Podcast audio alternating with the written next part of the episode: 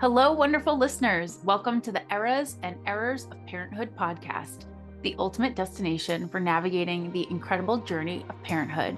I'm Christina Aromanach. And I'm Kerry Adams. We're your friendly play therapist and your guide on this adventure through the heart and humor of family life.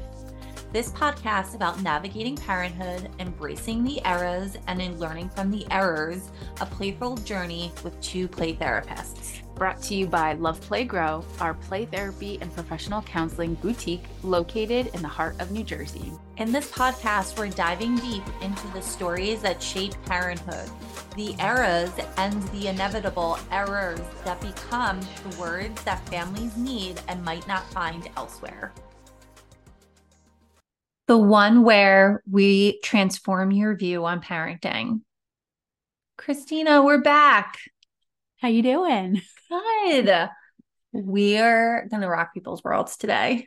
Listen, people have a lot of opinions on parenting, and I think it's really important that our philosophy is out there. Yeah. Our philosophy is different.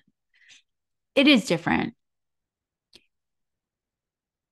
I think a lot of people focus on what they should and shouldn't be doing when they think about parenting their kids. Yeah. Well, I think it plays into that's what's out there. It's a lot of what you shouldn't be saying, mm-hmm. how you shouldn't be saying one thing versus the other, mm-hmm. which then kind of spirals us into this. It's all good and or, or all bad. There are a lot of cognitive distortions in parenting yeah, out there. There are.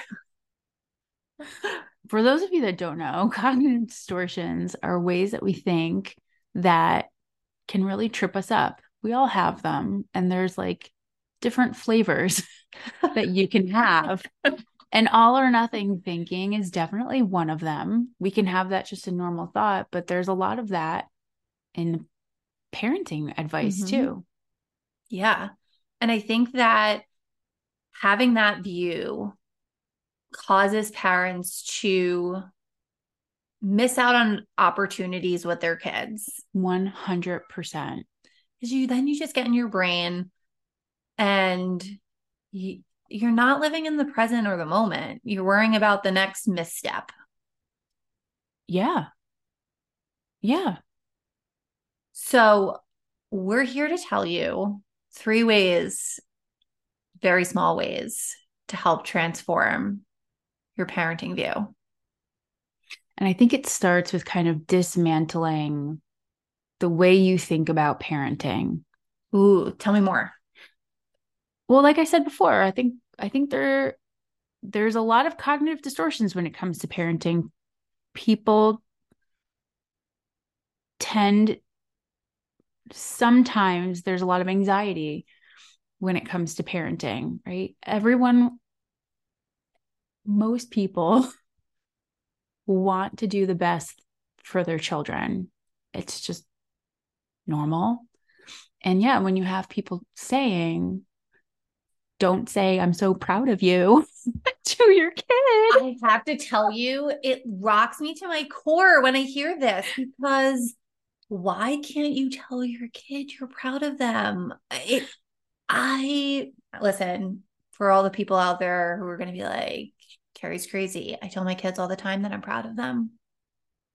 You know, I just firmly believe that there's no right or wrong in parenting. And I think that's one of the first mind shifts in our philosophy is there is no right or wrong. That, of course, you can say stuff like, I'm proud of you to your kid. And there might be some people listening that are thinking, oh, I've never heard that I can't say I'm so proud of you to my child. But if you're like really knee deep in the gentle parenting uh, information that's out there, that's definitely one thing that's kind of frowned upon. Mm-hmm. Um, some kids need to hear someone is proud of them. Oh my gosh. And I think that that's what parents get caught up on, is that we've again, like gone back, we've thrown it out the window of, you know, just being as a parent and like effortlessly just saying when your kids learn how to tie their shoes, I'm so proud of you. Yes. Learn how to use the potty. I'm so proud of you. Oh my gosh. Potty training.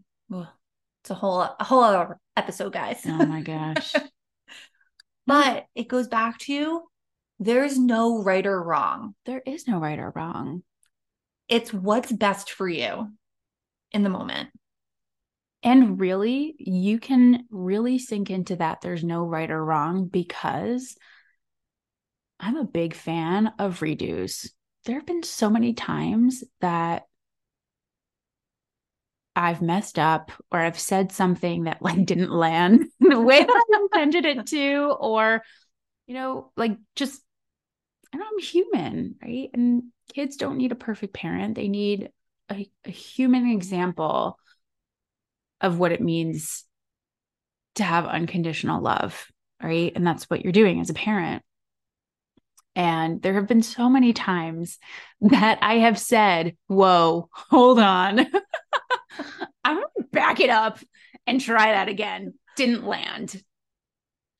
And it, and for me, keeping that in mind, where there really truly is no right or wrong, because even if you put what you think are the perfect words together, it can still not land, mm-hmm. but you can always have a redo. You know, there's, it's out there, right? That like there are redos, there's apologizing, there's taking a pause, there's all of it. I think what Christina and I view is, is that you don't have, you can take a pause at any point in, in the journey, mm-hmm. any point in the day, any point in when like something just didn't feel right, mm-hmm. of saying like, hey guys, at my house, we have like a pause button. Mm-hmm. The girls hit it all the time. Mm-hmm. And it's actually helping them to realize intrinsically when something doesn't feel good for them. Yeah. Notice that feeling and do something about it. You don't have to just like live in the discomfort of knowing I didn't like how I behaved or what I said in that moment. Yeah. Actually, families could create their own family pause buttons. Listen, I love that idea. A family pause button. Amazing. But with that, right, the pause button comes with trusting yourself and trusting your kids.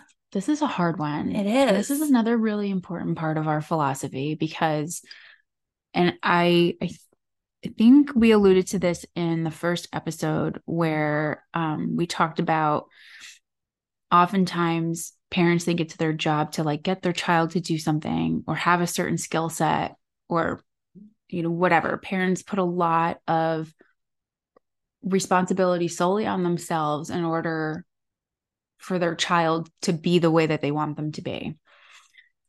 This idea of trust can be really, I think, radical for some people to hear. Yeah, because I think it goes back to you, right? I'm going to trust the little person in front of me who doesn't have emotional regulation, who mm-hmm. doesn't have that higher level of thinking skills that I have. How am I trusting them? What we're saying is you're trusting your child that they know what they need and that they know what you need to give them. And that's actually one of like the tenets of play therapy, mm-hmm. is children have everything they need inside of them when you're doing a certain type of play therapy. Your job is really getting out of the way of the child and letting them find their own solutions, figure out their own ways of processing whatever it is they need to process. Yeah. Getting out of the way. Mm-hmm. Listen, you don't have to take, this is just one example, but you don't have to take a baby and put one foot in front of the other in order for them to learn to walk. Nope. Every human, in whatever way works for them, is programmed towards actualizing, right? Achieving new things, becoming independent, all of that stuff. It's, it's already inside of us. We don't have to teach babies to walk. When they're ready, they do it. Yeah. It, I think that's great, right? Because again, it goes back to there's so much pressure on what even a baby needs to be doing. Mm-hmm. And we've gotten in the way of a lot of development. Mm-hmm. And what you and I are saying, right, it goes against the grain because we're saying really trust. And in that trust, we naturally get out of the way. Right. Trust is also the opposite of anxiety, mm-hmm. right? People want to talk about, you know, mental health epidemics that are happening, and ang- everyone has anxiety, right? The amount of children that we see, teenagers with anxiety, is everyone, everyone that comes to our office has anxiety. I have anxiety. Yeah. I mean, same. And a lot of people think that the opposite of anxiety is calm, right? Calm down, right? Relax. But it's really trust, trust in yourself, trust that you can figure it out, trust that you can do, trust that even if you can't do right now, you will be able to at some point, right? It's that magical yet, like yeah. can't yet. It is. It's trusting that you are the exact parent for your exact child in that exact moment. And I say it that way because for parents out there with multiple kids, mm-hmm. they're all different. And the way you parent them is going to be all different. Mm-hmm. And you are going to be the exact parent for each individual child. And that's exactly what they need. Yeah, it's true. There, it's also that phenomenon of you can have the, sa- the same two people. And if you have multiple kids, they all get a different version of you. Yeah. It's just normal. It's natural. Yep. And then it's really connecting in the small moments. Mm-hmm. And it's not, again, grand gestures. It goes back to self-care. Self-care doesn't have to be grand gestures. Connection doesn't have to be grand gestures. Absolutely. No one has a ton of time. No. Mm-mm. And connecting with kids, it is. It's about catching their eye. It's about that squeeze that you give their hand. It's about the little things that add up and become big things, right? When they see that you do, you, you pack like their favorite thing into their lunchbox. It's the love note in the empty square of the bento box. It is. It's just, it's little things because they add up and they become really big things. Kids see that you notice them. Yeah. A personal story. On Wednesdays, my husband picks up my oldest daughter, and apparently every Wednesday on the way home from school, they have dance party Wednesdays where yeah. she's the D J mm-hmm. and she gets to pick the song and they dance on the way home. Mm-hmm. And coming home yesterday from dinner, she said, "Mama, dance party Wednesday. You get to do it with us. Like yeah. you get to have a dance party." And that's a foundation for her yeah. is dance party Wednesdays. Listen, in my house, we have special night on Mondays. Everyone gets a case on the Mondays, right? One way to make Mondays a little bit less burdensome is special night Mondays. And it's, I mean, we kind of, it's sort of more that traditional like play therapy approach of like, you know, whatever my child wants to do for a certain amount of time, we follow their lead type of thing, but Monday night, special night, right?